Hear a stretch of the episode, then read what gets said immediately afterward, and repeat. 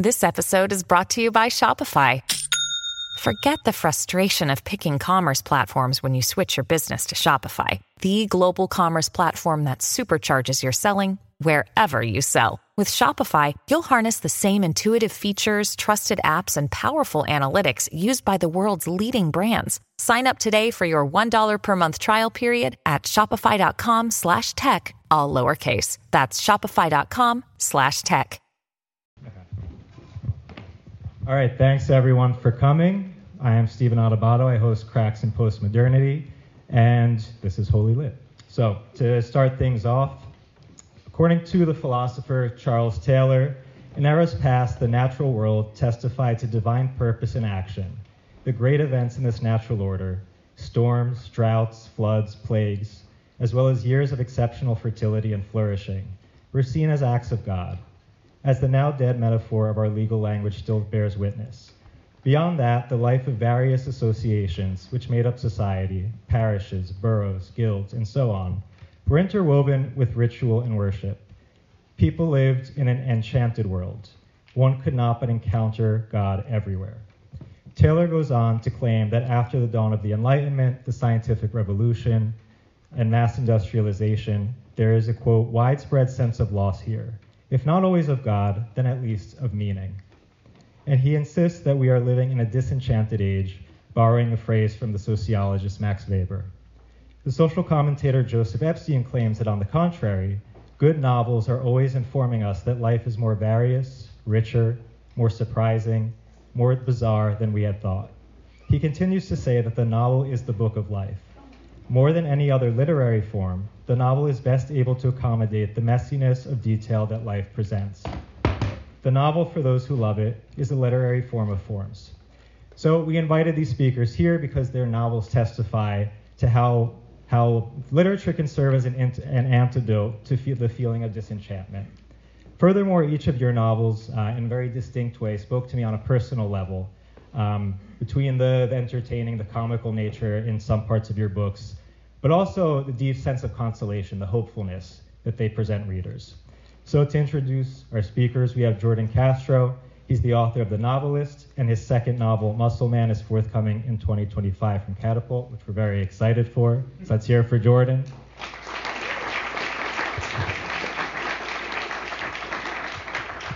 And next we have Matthew P. Binder. He's the author of the novels Pure, Cosmo Pure Cosmos Club, which is his latest, The Absolved, and High in the Streets. And he is also a primary member of the recording project Bang Bang Bang Jetaway. Is that right? Bang Bang Jetaway. So let's hear it for Matthew. And lastly, we have Tara Isabella Burton. She wrote the novel Social Creature, the World Cannot Give, and most recently, Here in Avalon, as well as the nonfiction books Strange Rites and Self Made. She's currently working on a history of magic and modernity to be published by Convergent in late 2025, which we're also looking forward to. Her fiction and nonfiction have appeared in the New York Times, National Geographic, Granta, the Washington Post, Wall Street Journal, and many more. So let's hear it for Tara.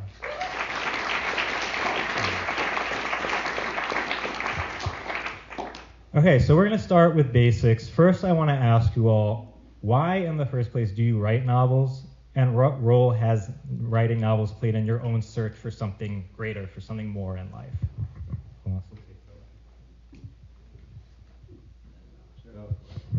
All right. Um, I never had any uh, ambition to write novels growing up. Uh, I played in some like touring bands in my 20s, and then um, I got like a my first like proper day job uh, working in solar energy when I was probably like 27, 28, and I, I did that for a couple years, and uh, uh, I guess I wasn't feeling very creatively fulfilled. And then uh, one day uh, I was at, in Albuquerque, where I'm from, and I was taking a road trip from uh, Albuquerque back to San or to San Diego, California, with my friend Skip, and he was very tired and sick, and he required absolute silence in the car, so he laid down in the back seat, and I didn't have like headphones or anything.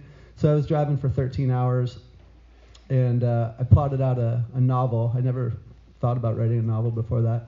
And then uh, I got back to San Diego, and uh, I quit my job, and uh, I spent a year writing the novel, and then uh, never got published. And I wrote another novel, didn't get published.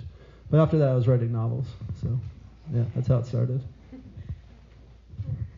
I, uh, I feel like I wrestle this with this a lot because I'm still not 100% convinced that writing novels is a, is a worthy moral endeavor. I feel like I, I constantly convince myself that it's not, and it's actually the tension between that that makes me love writing novels. Because for me, writing a novel is always about coming up against the limits of what storytelling can do. Like all of the novels that I love most are about where the limits of what a novel can be. And that tension between, and I, I think what you said, Stephen, about the kind of the overflow of life, the kind of polyphonic, the polyphonic nature of reality, is is sort of incredibly like what we're always trying to grasp and what the narrative form can't.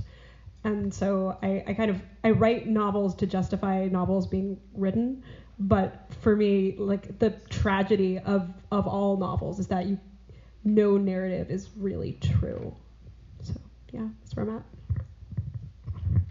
Um, yeah, I don't know how to answer this. I like writing novels, um, and ever since I was young, I've sort of wanted to write. I started when I was in like third grade. I remember we in Ohio we had these like state proficiency tests, um, and uh, the the subject was like, "What do you want to be when you grow up?" Um, and I wrote about how I wanted to be a rapper because at the time Eminem um, and Ludacris were sort of um, who I wanted to be. And I got home and I told my dad, and my dad was like, um, he was like, if you want to be a rapper, you know, rap for me. And so he like laid on my bed, and I rapped "Lose Yourself" for him. And he was like, if you're gonna be a rapper, you got to get more into it. Um, and I think I don't want to say that killed my dream of being a rapper. Um, uh, but with a novel, you don't have to get more into it. You know what I mean? You can just kind of just be there, working on it over time. Um, and so I think uh, that may have something to do with it. I don't know. I mean, I, yeah, I just I, I like writing novels. That works. That works. So, can you do us a favor? Give us a gist of what your latest novel's about, and then tell us what was the experience like writing it.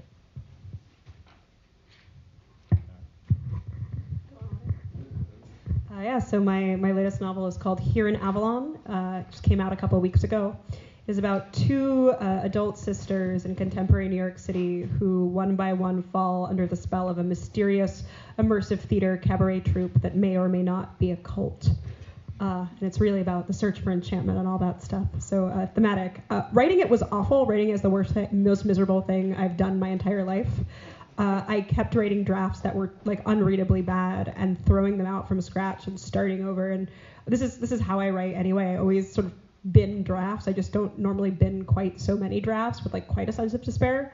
Uh, and finally, I um, I, like turned off my phone for a month and I got a flip phone and I lived in complete seclusion and entered a kind of manic stage. And then um, the book was done. I didn't hate it, but um, I, I, think one of the strangest things about writing is my, my first two novels were sort of much more, much bleaker, much darker, and this was the.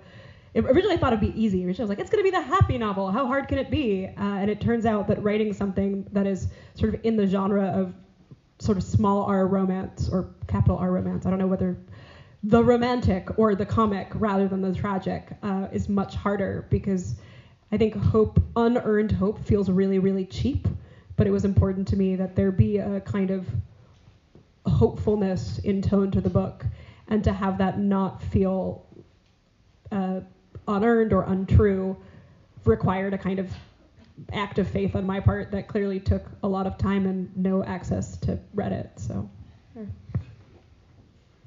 Um, my last novel, it's called Pure Cosmos Club. It came out last summer. Uh, roughly, it's sort of about a um, struggling painter in New York whose uh, sort of friend nemesis is uh, also an artist who's but happens to be like the son of like a billionaire hedge fund manager. So of course that guy's art career is going great. And uh, the struggling artist meets like a, a new age guru type at a party in the Hamptons and sort of falls under the influence of this guy. And uh, this guy, the, the guru, is uh, sort of using him to get to the uh, to the rich kid. And uh, I, I, guess the experience of writing it was um, I had moved to New York, and I had lived in uh, like I'm from New Mexico. I lived in New Mexico for a long time, and I lived in San Diego. Uh, and I and I just didn't have uh, in, in, my in my prior life. I just didn't have like any uh, exposure to like Manhattan and uh, big art, big money, uh, big culture. Um, and I, I guess I started dating this woman who was like very high up in like luxury fashion, and so she, I was sort of thrown into this world, uh, and I was very curious about it, and uh, got exposed to a lot of interesting stuff, and uh, then I got fired from my job, and so I thought I would make it good use of that time. Uh, so I started Pure Cosmos Club, and um, the experience of writing it was, uh, I don't really know. I don't. I don't. I don't. It's hard to remember. I, I, I sort of feel like I wrote it in like a little bit of a fever, and um, so yeah, maybe as we get into this, I'll recall what it was like to write it. Um, yeah, my novel's called The Novelist, um, and it's about it takes place over the course of a couple of hours, um, where this guy is sort of trying and failing to write uh, and keeps getting distracted by social media and, and, things like that. Um, and so you know, it contains a lot of different digressions and so on. Um, and the experience of writing it, I mean, was was kind of strange. I mean, I didn't set out to write a novel. Um, it started as a sort of rant about one of my friends who became sort of possessed by uh, we'll say, a um, ideology. And um, and uh, you know, and it, the experience of writing it was, was sort of interesting because on, I started writing this thing, you know, where I'm, I'm, I'm like chimping out on, on this guy that I know, and I'm just kind of like, oh yeah, feeling so self-righteous and all this stuff, and I'm like, I'm gonna pwn him in this book and whatever. And but the thing is, is that the novel became something totally other than what I set out to do.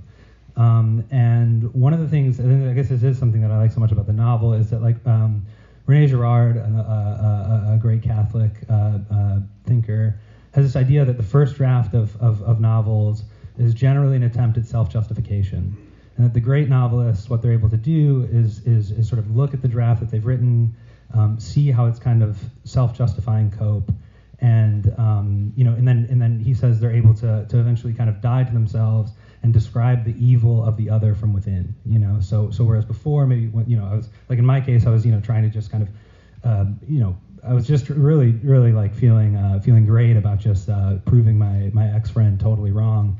Um, you know, and in reality, I was like, okay, no, this, this narrator is, is sort of scapegoating this guy, and he has his own sort of insecurities or, or, or other kind of darker motivations lurking beneath, um, um, which is like animating the scorn.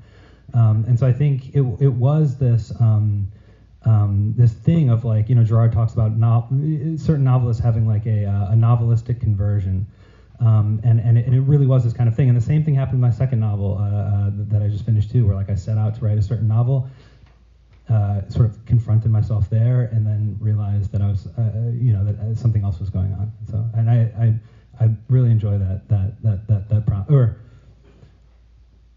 in retrospect, I think that process is, is um, uh, has been has been fruitful. So all of your novels have very distinct, very unique plots, but what I think they all have in common is the, the characters experience some sense of wonder, some sense of enchantment. So that's the theme of tonight's panel. Um, so you know, Tara here in Avalon, and here in Avalon, Cecilia is attracted to this thing that might be a cult, might not be, we're not sure. But no, like the way that you describe the music that they play on this boat, the the 1920s vintage costumes that they're wearing is a source of enchantment for her. Um, and Pure Cosmos Club, Paul, he's an artist, so that for him is a, a source of wonder. But also, he also meets a kind of cult-like figure who exudes this kind of uh, this aura that draws him in. And with the novelist, it's interesting because this guy is just sitting at his kitchen table trying to write a story, keeps getting distracted by Twitter, but then the little mundane things that are part of his daily ritual kind of has a liturgical dimension to it. So when he looks out the window, sees the sun, brewing his coffee, even the pooping scenes, which you know turns some people off. But when you look at it, I mean, some people have complained to me. I was not upset though. I was not upset. But no, but in our podcast interview, we mentioned that there is an old Hebrew prayer after you poop, which is giving thanks to God for like the gift of the body functioning. So like even going to poop is something sacred, something full of enchantment. Um, but something that I see mostly in, in Tara and Matthew's books, you have these characters who kind of feel outcasted from the quote unquote normie world. Um, they're they're problematic. They're weird. They have all these complexes. And you see that, I don't know, like what was really beautiful to me is that their fragility comes out, and rather than trying to construct these walls to protect themselves, to put up this facade and act normal, they kind of embrace it. And yes, they get into these kind of, you know, problematic cults, cultish uh, groups. But again, the point is that like you're featuring these these people who are fully human, who are fragile, who have their issues, but you're really giving them a space to explore that. So I'm wondering if you guys can comment a little bit on how the novel can be a tool for us to to face our fragility as human beings, to not have to construct these walls and act like we got it all together, we got it all figured out.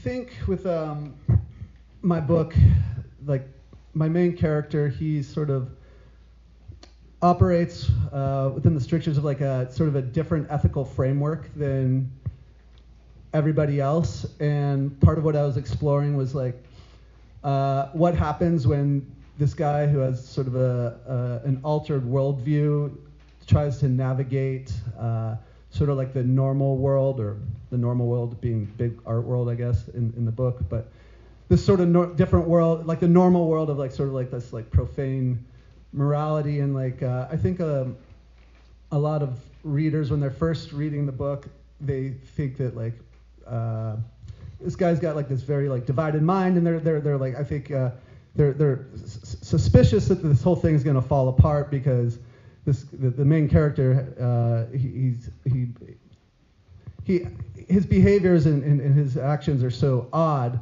uh, but in reality like there is like a coherence to it and it's very like cohesive and there's an internal logic to it and uh, basically like when I was writing it the, the fund like what what the most important thing was for me to do uh, was to develop like a sort of novel set of criteria that sort of uh, governs this guy's uh, behavior and, and, and actions.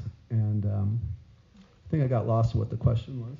Oh, like how novels can help us to embrace the, like, the quirks or Oh yeah, yeah. So I guess it was probably me like exploring uh, things that are sort of inside of me that are outside of normal and uh, um, extrapolating that onto the page.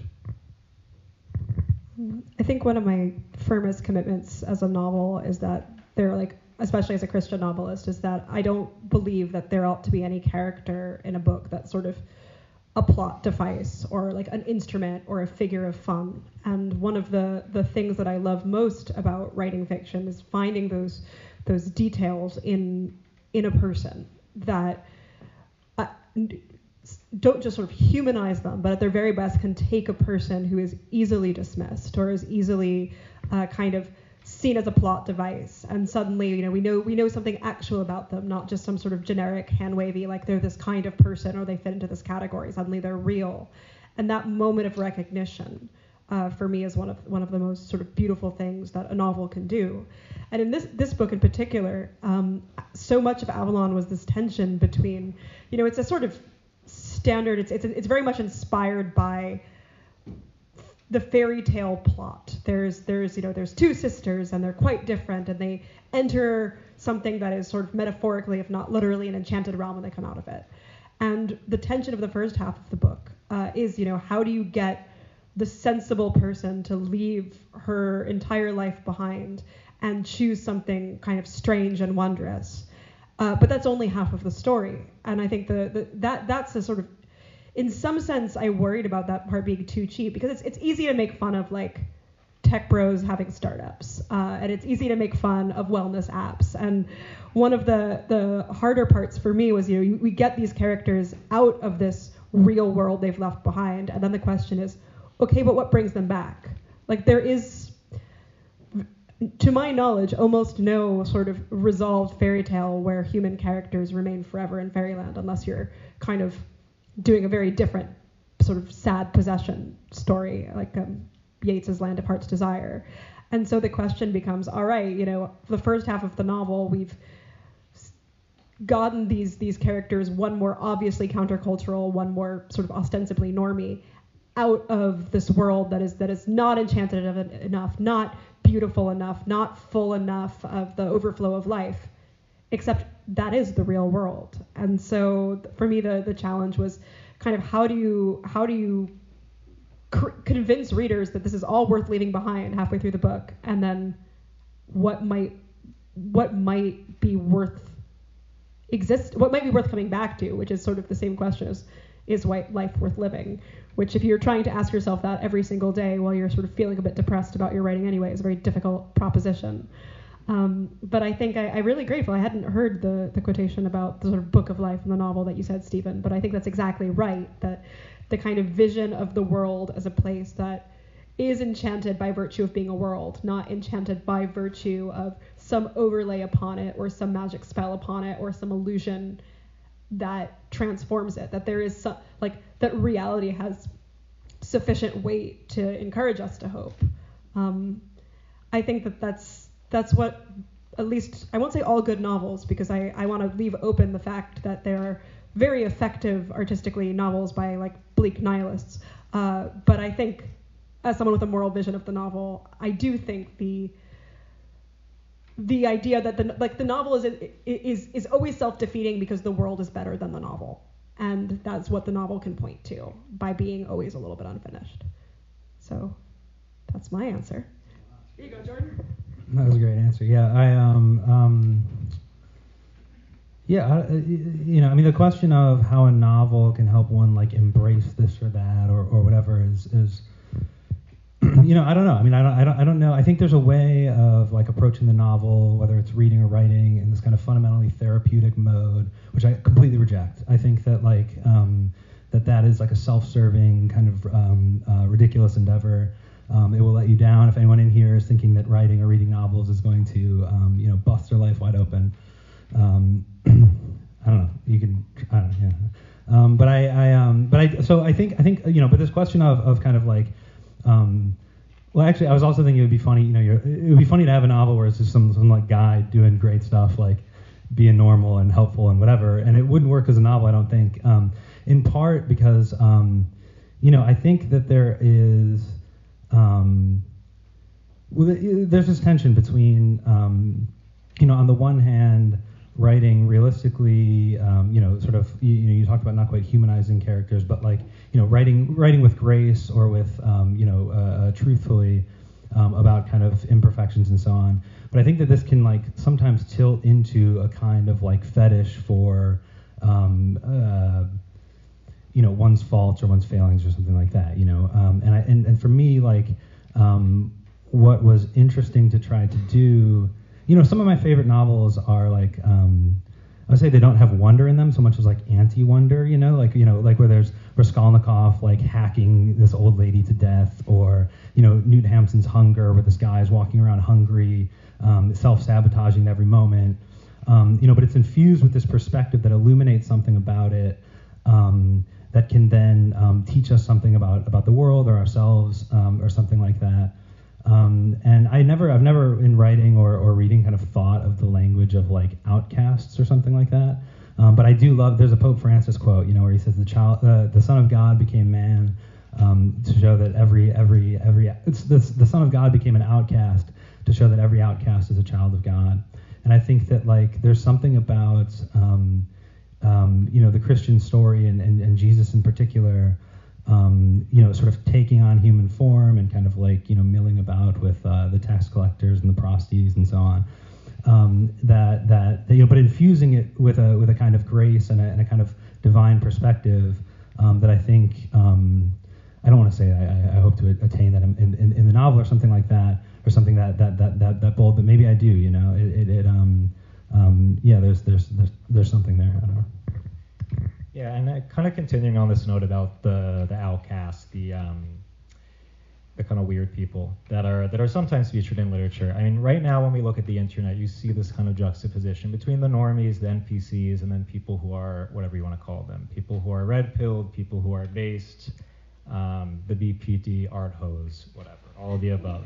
Um, but a lot of this discourse is enshrouded in some kind of religious, spiritual language. I mean, you have some of it is explicitly monotheistic, some of it is like kind of pagan adjacent. You have a lot of Nietzschean stuff, um, like the, the Nietzschean school of rationality, conventional understandings of reason. So I'm wondering, can you comment on what do you see in this this religious turn within the in the internet discourse? What are some of the upsides? What are some of the pitfalls of it? What do you make of it?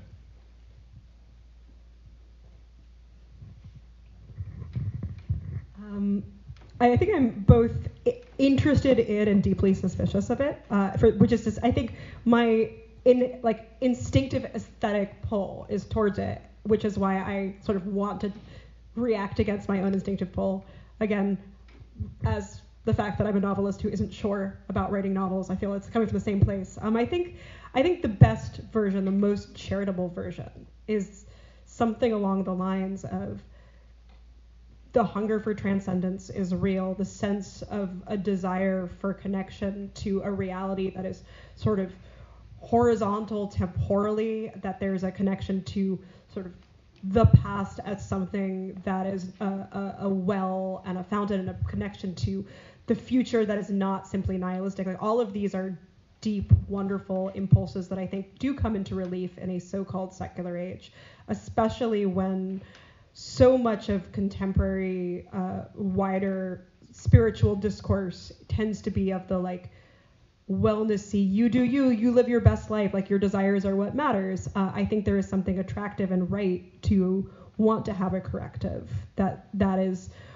there is something that is given to us that we cannot control and there's something true about human life that is about contingency. But uh, a, a the internet destroys everything b like human nature we destroy everything about ourselves. Uh, and I think that the kind of fetishization of something that is pragmatically like based or trad or whatever words you want to use to describe it, uh, when, when, when it's liked for its own sake, I think the risk is is that it becomes fetishized and uh, also does not no longer bear its relation to the more important question is is this true?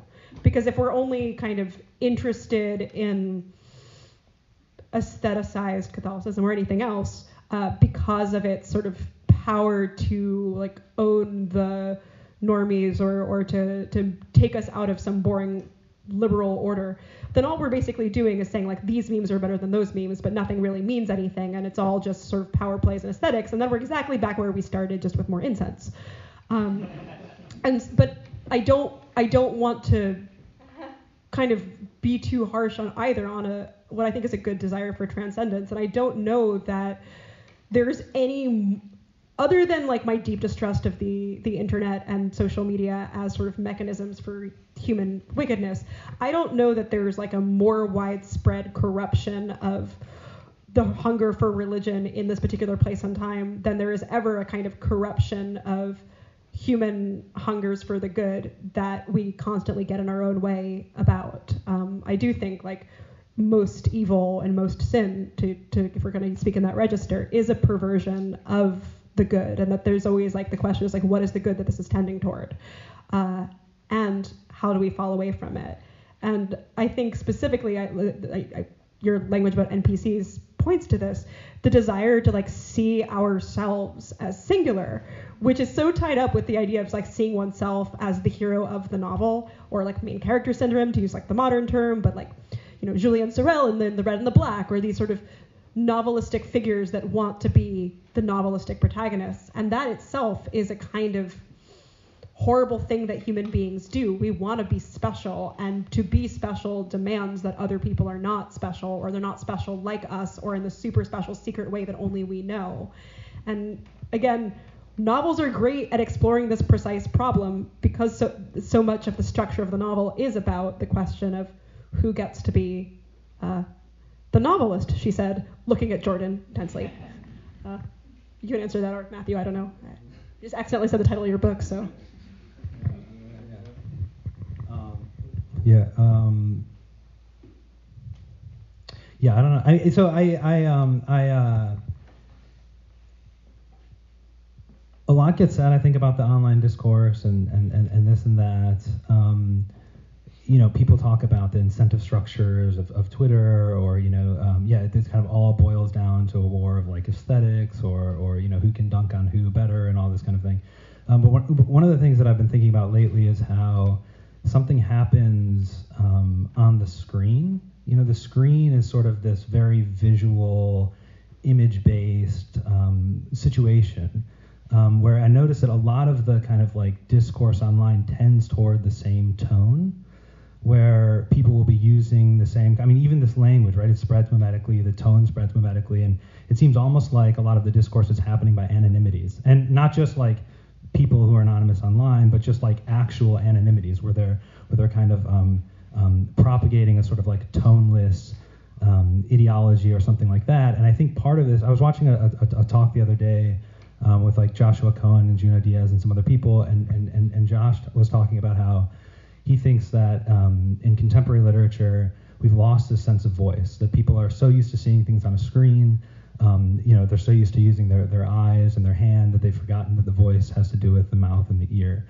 Um, and for me, like a novel is uniquely sort of capable of um, you know uh, uh, portraying a, a, particular voice. Um, you know, and, and, and the voice is important. I mean, the discourse is, is sort of this voiceless void where um, you know everything is just kind of visual or, or, or whatever. You know, but the, the voice is. I mean, God speaks.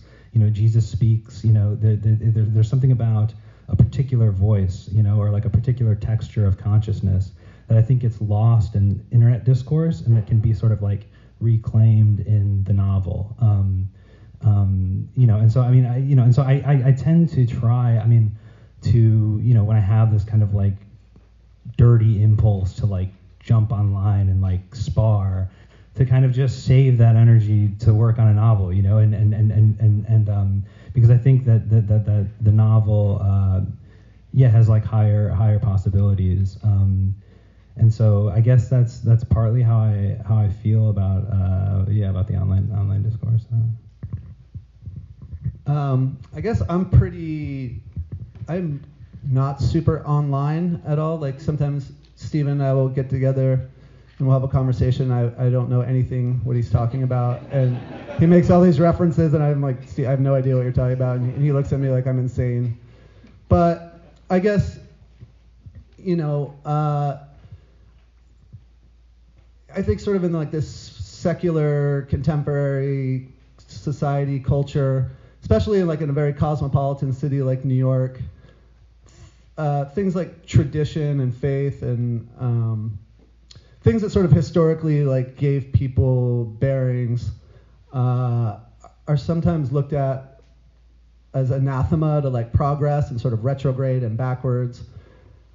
And um, you know, I, I sort of think about like what does all this progress like lead to, and uh, you know like living in New York City, it's you know it seems like status and money are kind of the, the core values a lot of the time, and so yeah, I guess if things are happening online that are making bringing people towards some sort of spirituality of sorts, whatever it is, I guess that's good. It's a good impulse. Yeah. yeah.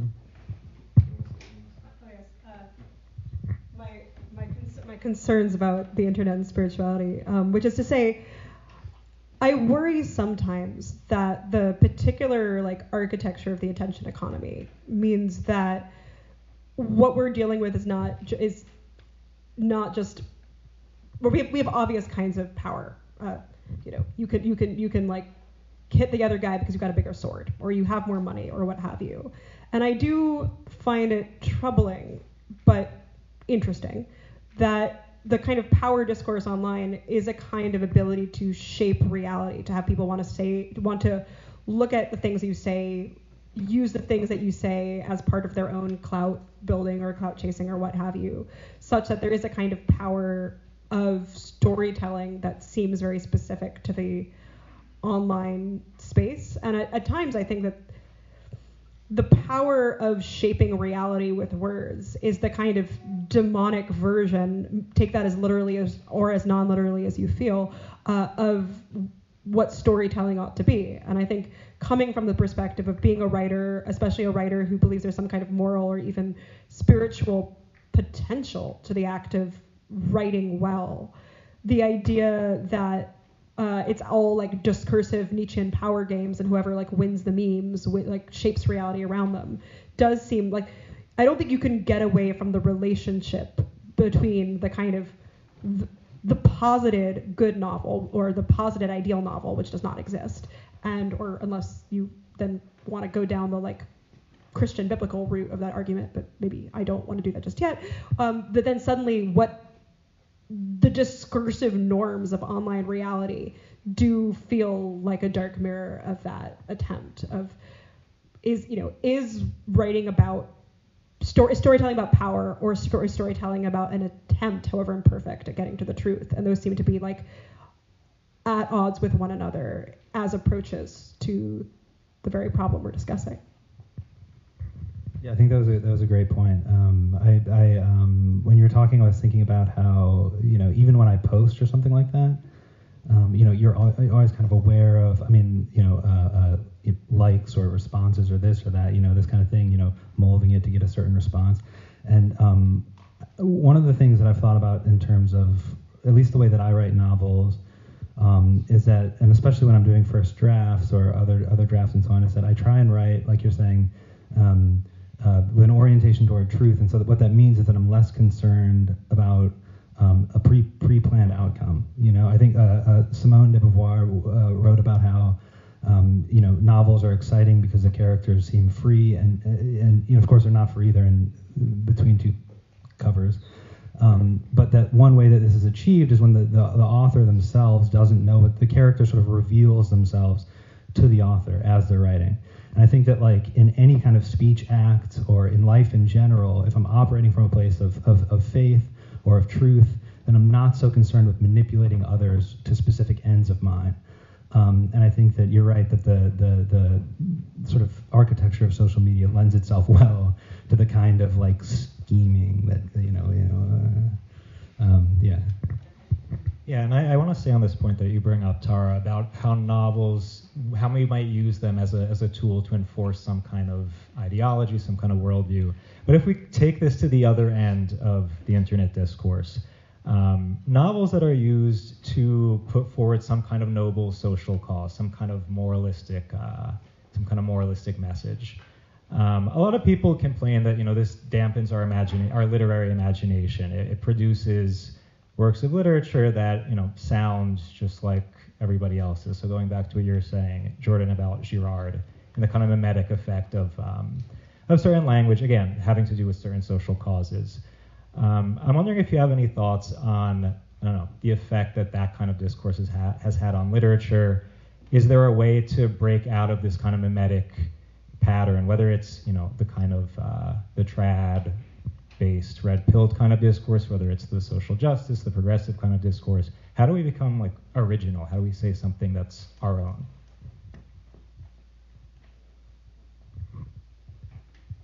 Um, yeah, I, I think a novel is not um, a device to like advocate for like a social cause um, I, th- I, think I read an essay by someone at some point. I think she called that kind of literature sanctimony literature.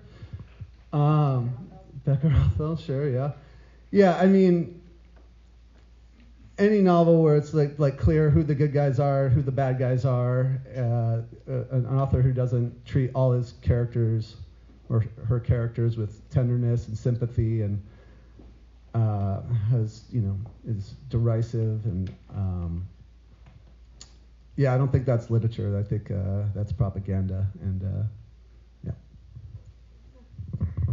I'm, I'm struck because I, I, I want to like defend the moral quality of the novel, even though I think I aesthetically like recoil at the kind of sanctimony literature as a phenomenon that that you describe.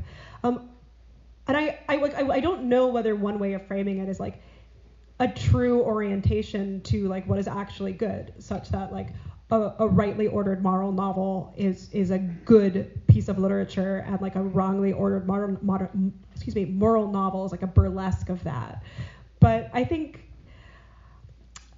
I think that there's definitely evil novels. Let's put it that way. And I think that for me, what I would describe like in, under the category of the the evil novel is something that uses the tool, the seductive tools of literary storytelling in order to uh, create complicity with evil.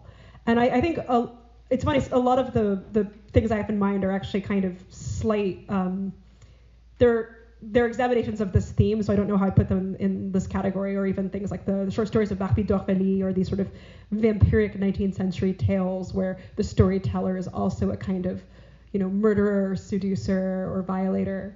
Um, but I do think Houellebecq. I really, really don't like Houellebecq. We, I just he could be he could be a nice example of this. But where where the kind of storytelling power is is designed to kind of have us all giggle and smile and nod that we're better than other people and we know the right things and they don't. And perhaps uh, I'm, I'm now talking myself round into sanctimony literature being a kind of version of that too. That if something that does exist to make us feel good about ourselves, that we're on the right side of a particular issue, whether it's sort of diabolically seductive and we're you know so happy we're not like those normies with their bourgeois morality over there or we are so happy that we're not like those people with the bad political opinions. I think it is the same. It's a kind of pornographic reading of confirming our priors and picturing ourselves the as the good guys in in the in the novel. But I don't think that like the fact that sanctimony literature, if we want to call it that, is very very annoying, uh, gets us off the hook that writing as a novel novelizing is a moral act because I think all acts of creation are moral acts. They're responses to the possibility of creation, whether or not it's from a Christian perspective where there's a divine creator and this is in dialogue with that, or there's some other worldview. Um, I think there is a sort of implicit assumption about the act of creation that happens in every act of creation uh, that a human being can do, and the only way to say that there is like no more uh, maybe I'll say it, say it like this. There is a moral assumption encoded or a moral worldview encoded, and that worldview could indeed be a kind of bleak nihilistic one. I personally think that is evil, uh, but I like can imagine being wrong on that point. Um, but I, I, wa- I mean, I, I, I, think I kind of like want to work out together how we hold on to the moral quality of the novel without being really annoying. Jordan, do you have an answer for us? Um, by writing well. You know what I mean? I mean, I think I think part of what's so annoying about this kind of I like I like sanctimony literature um, as a as a phrase, but part of what's so annoying about it is just that it sucks as literature, you know. And I think that um, there's been this weird move in the humanities, um, um you know, and in literary spheres lately where um, my friend Michael Clune wrote this book called The Defense of Judgment, and in it he talks about how you know uh, many humanities scholars would feel uncomfortable saying something like reading Henry James is better than watching The Apprentice. You know, suddenly, suddenly, right? Suddenly, you know, people people whose job it is is to make aesthetic decisions, uh, judgments, have sudden, kind of like eschewed their responsibility to make judgments, or at least pretended to, and they've replaced it with these kind of thin moralizing judgments, right? They still make judgments, but they're along moral lines. You know, you read with the red pen. Okay, here's the sexism. Here's the race. You know, whatever. And part of what is so uh, troubling about that is is that they've they you know um, writers have, have uh, many have sort of lost the sense of like a like a truly literary sensibility. You know, their concerns are thin and and, and moralistic as opposed to uh, literary, you know, uh, having to do with, with, with style and, and, and, things like this. But I think that the, but I but I agree actually with with, with Tara, which is that like it, it's totally, um, you know, people will respond to this and say, you know, novels should be amoral or Im- immoral or you know, there's there's no nothing, you know, it, it's just purely aesthetics and da da da da da. And I think that that's wrong too. I think that. Um, um, you know, on the one hand, you know, I'm trying to think of like, um, you know, there, there. I mean, I, I, guess I don't know. Crime and Punishment is like a cliche to bring up, but it's just such a great novel, and you know, it, it, it, it's you know, it's it's it's 550 pages of a of a murderer just wigging out, and um, and and and you know, you feel for him. You know, he's he's kind of this, you know, he fancies himself this Napoleon-esque figure and so on, and uh, you know, Dostoevsky is not just um, pointing a finger at him and kind of grinding him into dust so that when you're reading it, you just feel like I'm so much smarter than Raskolnikov. You know, it's like he's doing he's doing something you know uh, uh, way different. I th- and but it's clearly from a moral perspective. You know, it's infused all throughout with with Dostoevsky's um, moral moral perspective. And I think that like. Um, you know, I mean, I, I aspire to, to something like that. You know, I mean, I, it's hard to escape the question of morality, especially if you are trying to be a serious person, um, a serious artist, whatever. Um, but I think that um, you know, is it too much to ask that the, that the novel, uh, uh, you know, has a has a particular moral view and is also written well? You know, I, I don't know. Um, but I think that that is that's maybe one way of of of, of dealing with that. Um, not to hog the mic, but you did ask about, you know, like how to sort of escape from the discourse and write something original or whatever. And I mean, you can just log off, or you know, I mean, Kierkegaard had this idea that you know all true creative expression, um, you know, is born of what he called inwardness, you know, and I think that you know constantly clicking and looking around and this kind of thing uh, makes it very hard to kind of like actually have some well within to, to draw on, you know, and you're you just think you're res- responding to stimuli and this, that, and the third. And I think like, um, you know, I mean, for me, I mean, you know, for me, like things like like like like like prayer or just you know uh, uh, uh, you know meditation or, or, reading you know things uh, um, and and kind of sitting with them. You know, he thought silence was a prerequisite for you know, for speech, you know, and I think that like there's so much chatter and, and talkativeness and all this that it feels like impossible to escape. It's just like, oh, you know, um, but then you log off. I mean, I've, I've spent time like, you know, just completely not online and it just goes away. Like it just straight up goes away. And, you know, if in, in terms of writing something originally, like you can just choose different models, you know, like you can read different books or respond to different things and, and just kind of like, you know, absent yourself from the from the discourse and it, things change. Um, I mean, Henry James is pretty good, but The Apprentice, I mean, it's, it's not it's not that bad. They're both good. I mean, I do have to confess, in middle school, I think I watched every single episode, The Regular Apprentice and The Celebrity Apprentice. But I mean, it's it's a performance art. It's a, an art for a form of its own. No, but back. To, I think the point that you bring up, Tara, about managing to point to some kind of moral good through your literature without preaching, without turning your book into propaganda. I mean, it's it's a fine line to tread. But what's interesting about all of your novels, I when I finished reading them, I felt like they did make me contemplate, like, yes, what is the purpose of life? What is truly good? Without preaching at me, without kind of falling into these uh, these overly used tropes that, like you say, the sanctimonious type of novels, you know, they fall into. Um, but also, I want to bring up there were shots fired at Houellebecq. I know some people kind of like him here. No, but um, speaking of Houellebecq, whether you like him or not, the use of humor in literature. I mean, all of you guys in your novels use it um, in very particular ways. I mean, one of the things that Matt and I discussed in our podcast discussion, he has this way of weaving in this very, very subtle humor that's that's not super in your face, not overly ironic, but that I don't know, like it gets these these little giggles while making you really think about what, what's going on in the character's life. And Jordan, you have your own brand of humor between uh, mocking the uh, the ex-friend on on Twitter, and again, like humor in novels makes it a lot more fun to read, but it also makes you think. At the same time, humor can become overly ironic. It can become overly sarcastic, and like you said, Tara, perhaps a little nihilistic. So I don't know. What role do you think humor plays in good literature? When is irony too ironic? When is it too sarcastic? What do you make of that? I want to say, just on the subject of uh, moral literature that does a good job, my wife Nicolette Polek has a novel coming out, Bitterwater Opera.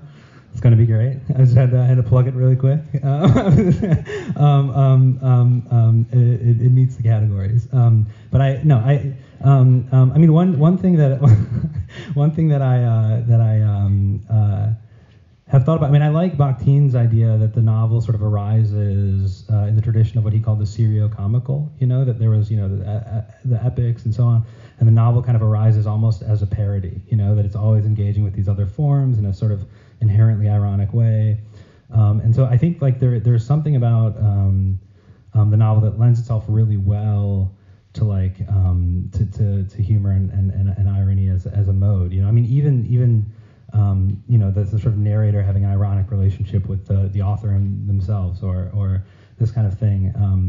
But I, I, mostly just, you know, I mean, I, I think part of it too is, is, is that like I do enjoy reading. And so I, you know, and I like when books make me laugh and not in a cheap way, but like they surprise me. You know, there's something very satisfying about kind of being surprised and kind of laughing involuntarily. It's this like very visceral kind of thing, um, and, I, and, I, I enjoy it. And I but I but I think um, um, you know I used to use it. I think some to some degree as a defense mechanism, um, um, but now. Um, yeah, I, yeah, I, I, just, I just, I just, I just like when a novel novel's funny, or yeah. Um,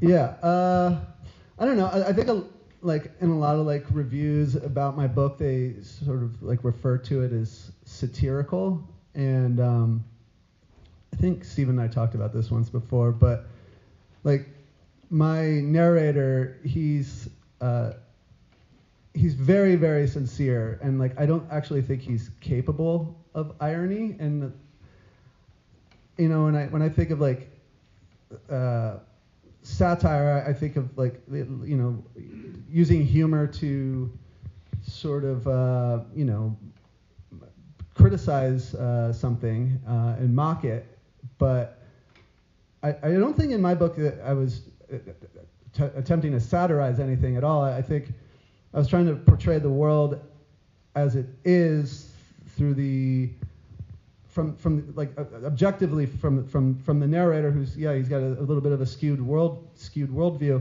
um, but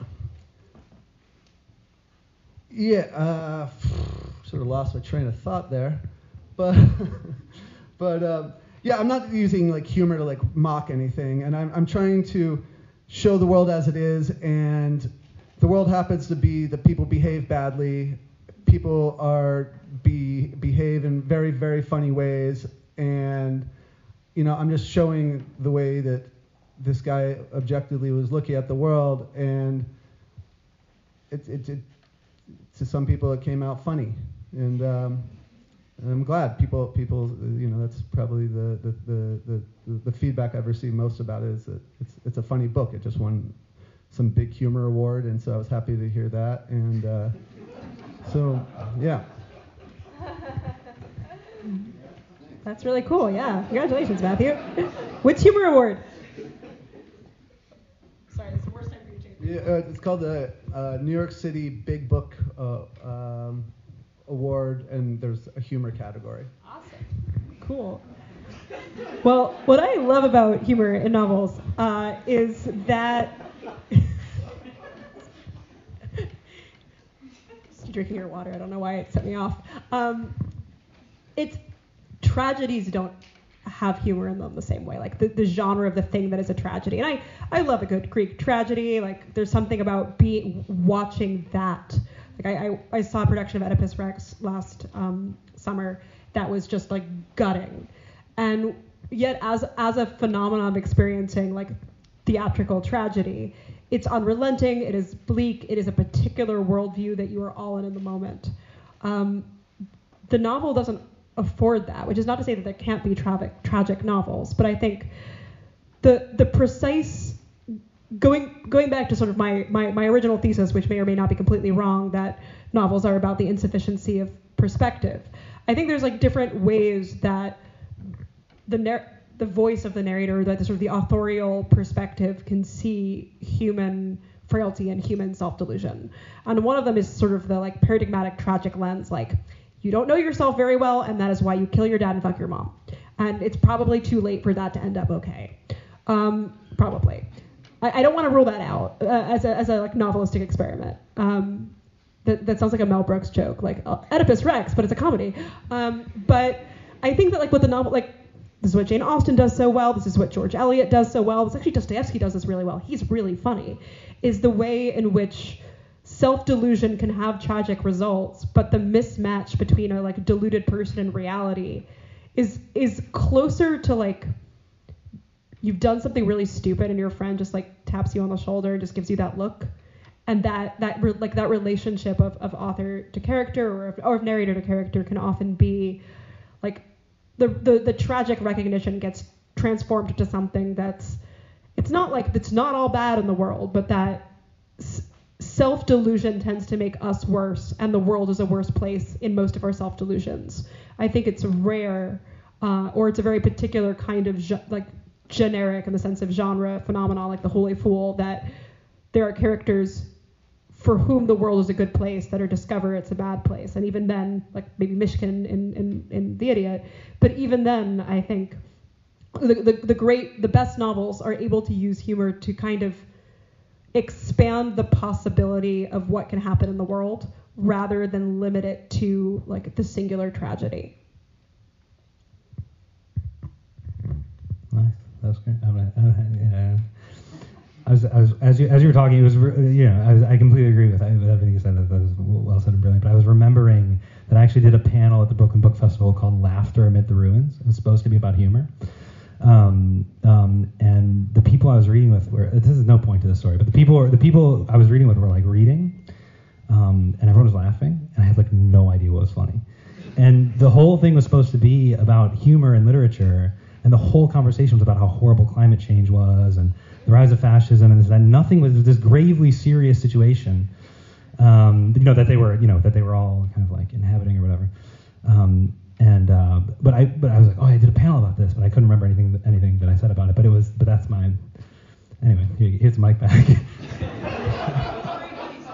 it was it was fairly no. I I think I mean to sum it all up, I think we just need to laugh more. I think we'd be a little bit better off if we took ourselves a little less seriously. And I think all of your novels kind of help you help us to do that as the reader. Um, but I do want to go back to, to internet stuff, zooming away from the discourse and more just about screens, more broadly speaking. Um, I mean, it's something, Tara, that comes up in Self Made about, I don't know, like the, the kind of solipsistic attitude that, that, um, that extreme internet usage kind of brings out of us. And also for the novelist, I mean, he, he's constantly distracted by Twitter. So I'm wondering, I don't know, can you say something about the effect you think screens have had on our experience as readers, but also for you guys as writers? Like, what, what do you see happening?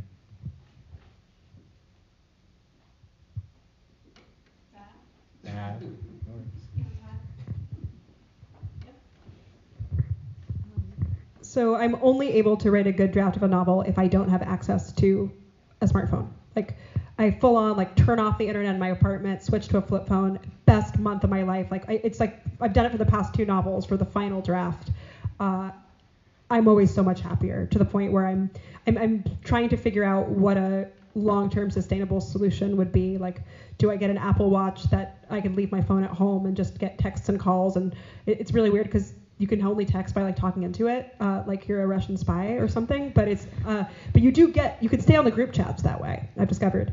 Um, so I I don't know if it is feasible to like n- not have a smartphone as a person uh, in New York in 2024, but just purely anecdotally, I cannot overemphasize how much better it was for my work, for my reading, for every part of my life when I did not have access to one and I did not have internet at home.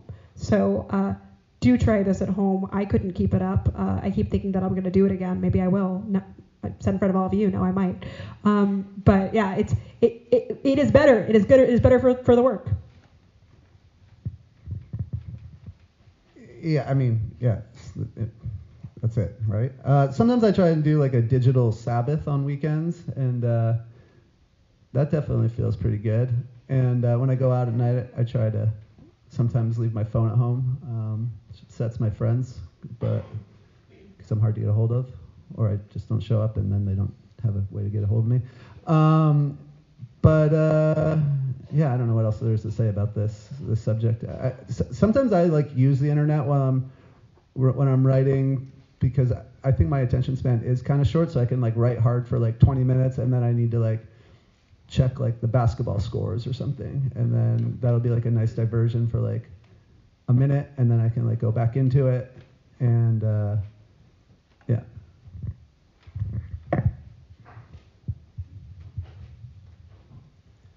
I'm trying to think. I mean, I you know, I yes, I, you know, I wrote a whole novel about a guy who keeps getting distracted by the internet, basically, and I think part of that was, you know, I was, was, you know, I mean, I, I, obviously get distracted by the internet a lot, and I was able to just like funnel it into some sort of productive thing or whatever. Um, but also, like, I didn't go to school for writing. I didn't live here. I didn't, you know, I was, I've been able to, the, the internet, I mean, just to all the all the bad things that are said about it are basically true, I think. But that being said, like I was able to meet other other other writers. I was able to to publish young because of online literary journals.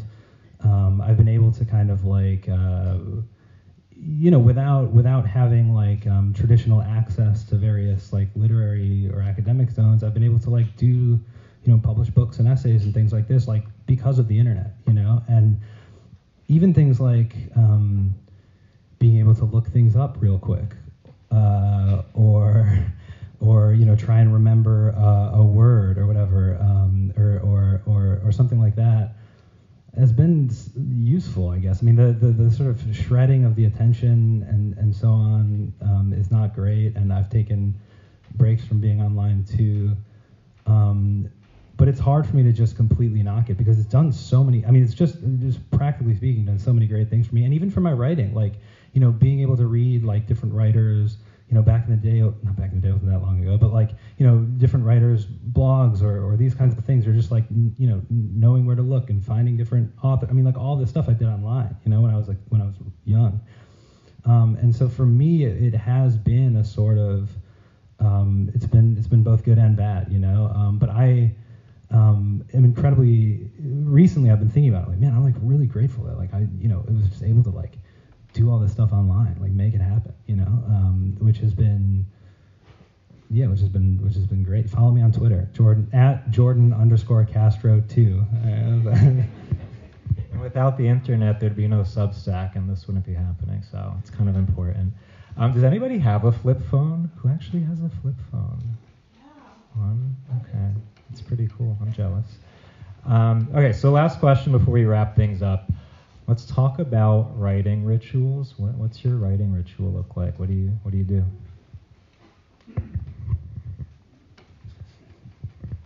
Um, so my writing ritual is uh, I work really hard for like two years at my day job, and then I generally quit, and I go somewhere foreign and remote, and um, I only have a limited amount of time before I run out of money, so I'm very disciplined. So uh, I write quickly, uh, and I keep like very strict hours. Like I'm at the desk at like 9 a.m. five days a week, and I have like, keep like a word count. I'm like, you have to hit a thousand words every day, five days a week for three months or four months um, to get that first draft done.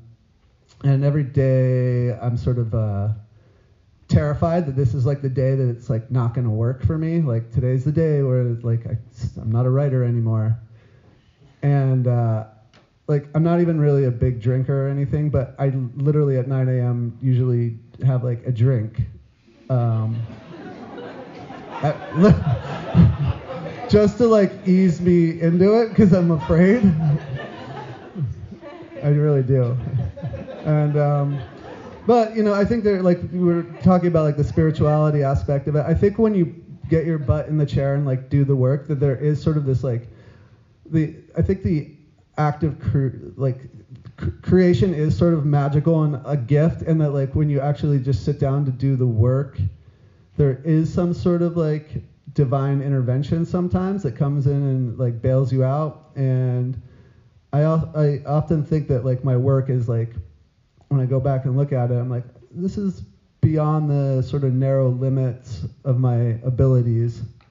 And I think it's like the best version of myself is what what's in the work. Uh, certainly better than me speaking out loud.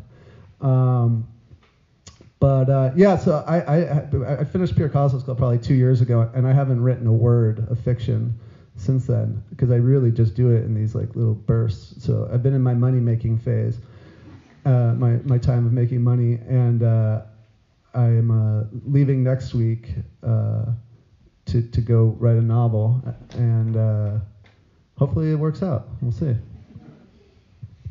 Um, yeah, I um, I I write really really bad drafts, and those I just churn out, and then at some point I throw them out and write like a better draft, and throw it out and write a better draft, and then when I'm ready to get close to the real draft, uh, work at home, scented candle usually uh, sort of insensorial by Boy Smells, uh, Smoke and Amber by Patty Wax, some like nice, nice like smells like a church, woody, smoky vibes. Uh, and I just don't have internet from either Monday to Friday or the whole time. Uh, or I can go to a cafe and like check my email once a day, or I can have like an Apple Watch that tells me what the email is where I can't really respond. But other than that, um, yeah, and then I write a really manic draft and then I edit it. But I do have to just be in that space uh, and away from distraction. And I start to experience a kind of ecstatic way of being in the world that I always think, like, why am I not like this all the time? Uh, I know I'll never go back on my phone again. Like a week later, I'm on Twitter. But uh, I, it's worked the past two times. I may I have a novel that I want to write uh, when I get back from a vacation in a couple weeks, and I may try that for a first draft and see how it goes. Um, but I don't know whether the first draft will be so bad by virtue of being a first draft that being like stuck with it will make me miserable. We'll see. Um, I like to write in the morning. I get up and write. Um, I don't really have, but I mean, I also write like on my phone. I write all the time or edit stuff a lot. I think with the novels, like I normally kind of just um, wrestle with things. I mean, I don't outline. I don't. It's sort of somewhat chaotic. I mean, I kind of like I like to write and then sort of see what's there, and maybe I'll extract an outline out from that, and then go back in and do that a few times. Or, uh, but it really is this process of like seeing what I've done. You know, at least for the novels, um, and kind of working working from there. But um, yeah, I write a lot. I mean, I write really anytime, you know, anytime I have a thought, I'll like write it in my phone. Last night I was like falling asleep and I was like, oh, I had a thought, and I like write it in my phone, you know, this kind of thing. Or dri- you know, driving, I like to write while I drive, you know. Um, um, uh, uh, and I've, I, yeah, and um, uh, so yeah, but the morning is kind of the, the sweet spot for me, at least especially like generative writing, editing. I because 98% of my writing is editing, and so like. Um, and then that can take a very very very long time. And so it's it's and it's like a different kind of thing. But like normally when i'm like writing writing it's like first thing in the morning. So uh, just to kind of bring things together i want to mention this isn't necessarily a novel but a book by dorothy day who's the founder of the catholic worker. Let's hear for the catholic worker for just a second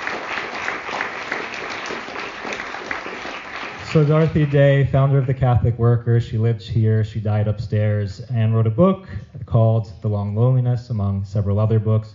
And basically, uh, the kind of crux of this book is this this understanding that as humans, we all experience this long loneliness, this sense that we're isolated in the world, we're misunderstood, we're always longing for something, and that the reality is no other human can totally fulfill that loneliness. But at the same time, on a paradoxical level, the solution to that loneliness is love. We could say a form of transcendent love that's mediated to us through community. And I think what's really great about good novels is that they're a form, they're a, force of, um, of really bringing people together, of generating community, generating important discussions about society, about human nature, the purpose of life. And this is part of the reason why, you know, in Cracks in Postmodernity, we don't want to just stay on Substack, stay on the podcast espousing outlandish ideas. We want to bring people together. We want to have discussions like these. So I, I want us to just to, to kind of meditate on this, close with this thought about how reading a good book can bring us to together and start these conversations with others. Um, but before we go, we have a little tradition at these events. We play a game called Hot or Not. So I'm going to just go through a list of random things.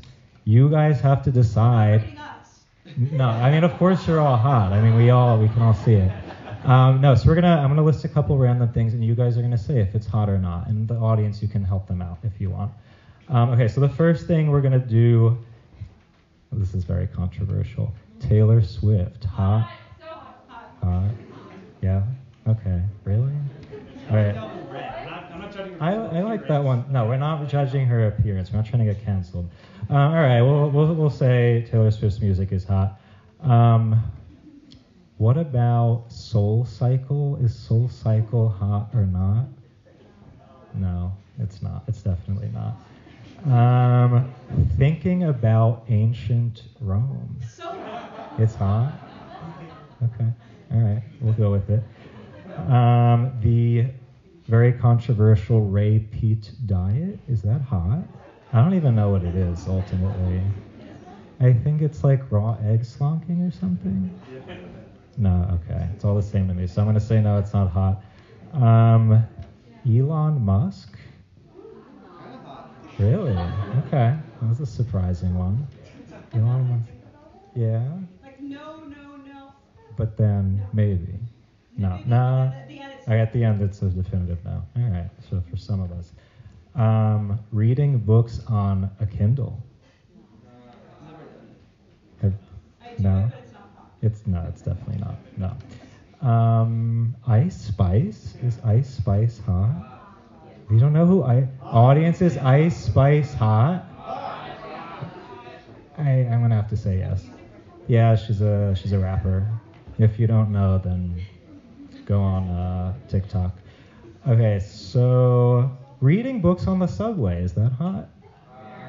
I, I actually was reading Jordan's book on the Oh, subway, that's- on my phone on the way here, and I literally missed my stop. That's how hot I was. Okay. All right. So reading on the subway. Definitely. Definitely. Um, shit posting on the internet. I mean, we know some of us here do it. I'm like, I'm like, Yeah. All right. All right. We'll let that one slide. Um, Jung is Jung hot or not? Carl Jung? Absolutely No. No. Jerusha's my authority on, on, on this sort of thing. She says no. No. Okay. Jerusha knows best. Freud is Freud hot? How about Freud? Yes, he is. Hotter than Jung. I mean, he went to some crazy ragers, snorting some white stuff. Um, okay, last one. The Catholic worker. Is it hot or not? It's very hot. Let's uh, let's thank the Catholic worker again, and let's thank Tara, Matt, and Jordan for coming out. All right. Yeah. Um, we had an assignment to uh, bring our novels to uh, to not really sell. It's sort of like a suggested donation. Not even a suggested donation. You can make a donation if you want. I'm the only one who um, uh, d- did the assignment and brought my books. So I have a box of them over here, and you can take them if you want to make a donation. You can find my um, Venmo. You can ask me, and, I'll, and you can make a donation to me. Um, and I guess Tara has an idea. Uh, yeah, if you would like to buy my book commercially, you can just go to theavaloncabaret.com, which will direct to your pre-order. Uh, however, if you would like to pay what you can for a PDF, I will email you a PDF and you can pay whatever you want. So, but you have to talk to me and like tell me your email address and stuff. I'm assuming that everyone here has already read The Novelist by Jordan Castro, so I don't need to. I'll just give it back to Stephen. No, so see them if you want to buy a copy. Um, I also have the, the links to the uh, to the sites where you can purchase them on the Substack. Um, so also, if you can, please consider giving a donation to the Catholic Worker. They work very hard here. They're very gracious, welcoming us here. So there's a donation, little gold donation box in the back. Please leave a little something for them if you can manage. Um, also, we want to thank our sponsors, Hestia Tobacco and Masa Chips. You can take some cigarettes, some chips in the back. Please don't smoke them inside. We don't want to get the fire department here. Um, and also, we have the little QR code if you want a discount to buy some Masa chips. They're, I think they're. We're, we're gonna get to that in a second. Don't worry. Don't worry. Um, no, so the Masa chips, I think they're Ray Peat approved. There's no seed oil. They're really good, so you should eat them for that reason. They're in the back. Um, if you don't already follow us on the Substack, you should. Cracks in Pomo, Substack, the podcast, all the socials. Um, and we're gonna try to head out here around what time is it? It's 8:30. So like maybe 20 minutes. We're gonna start heading over to the KGB Red Room if you want to join us. Uh, but thanks everyone for coming.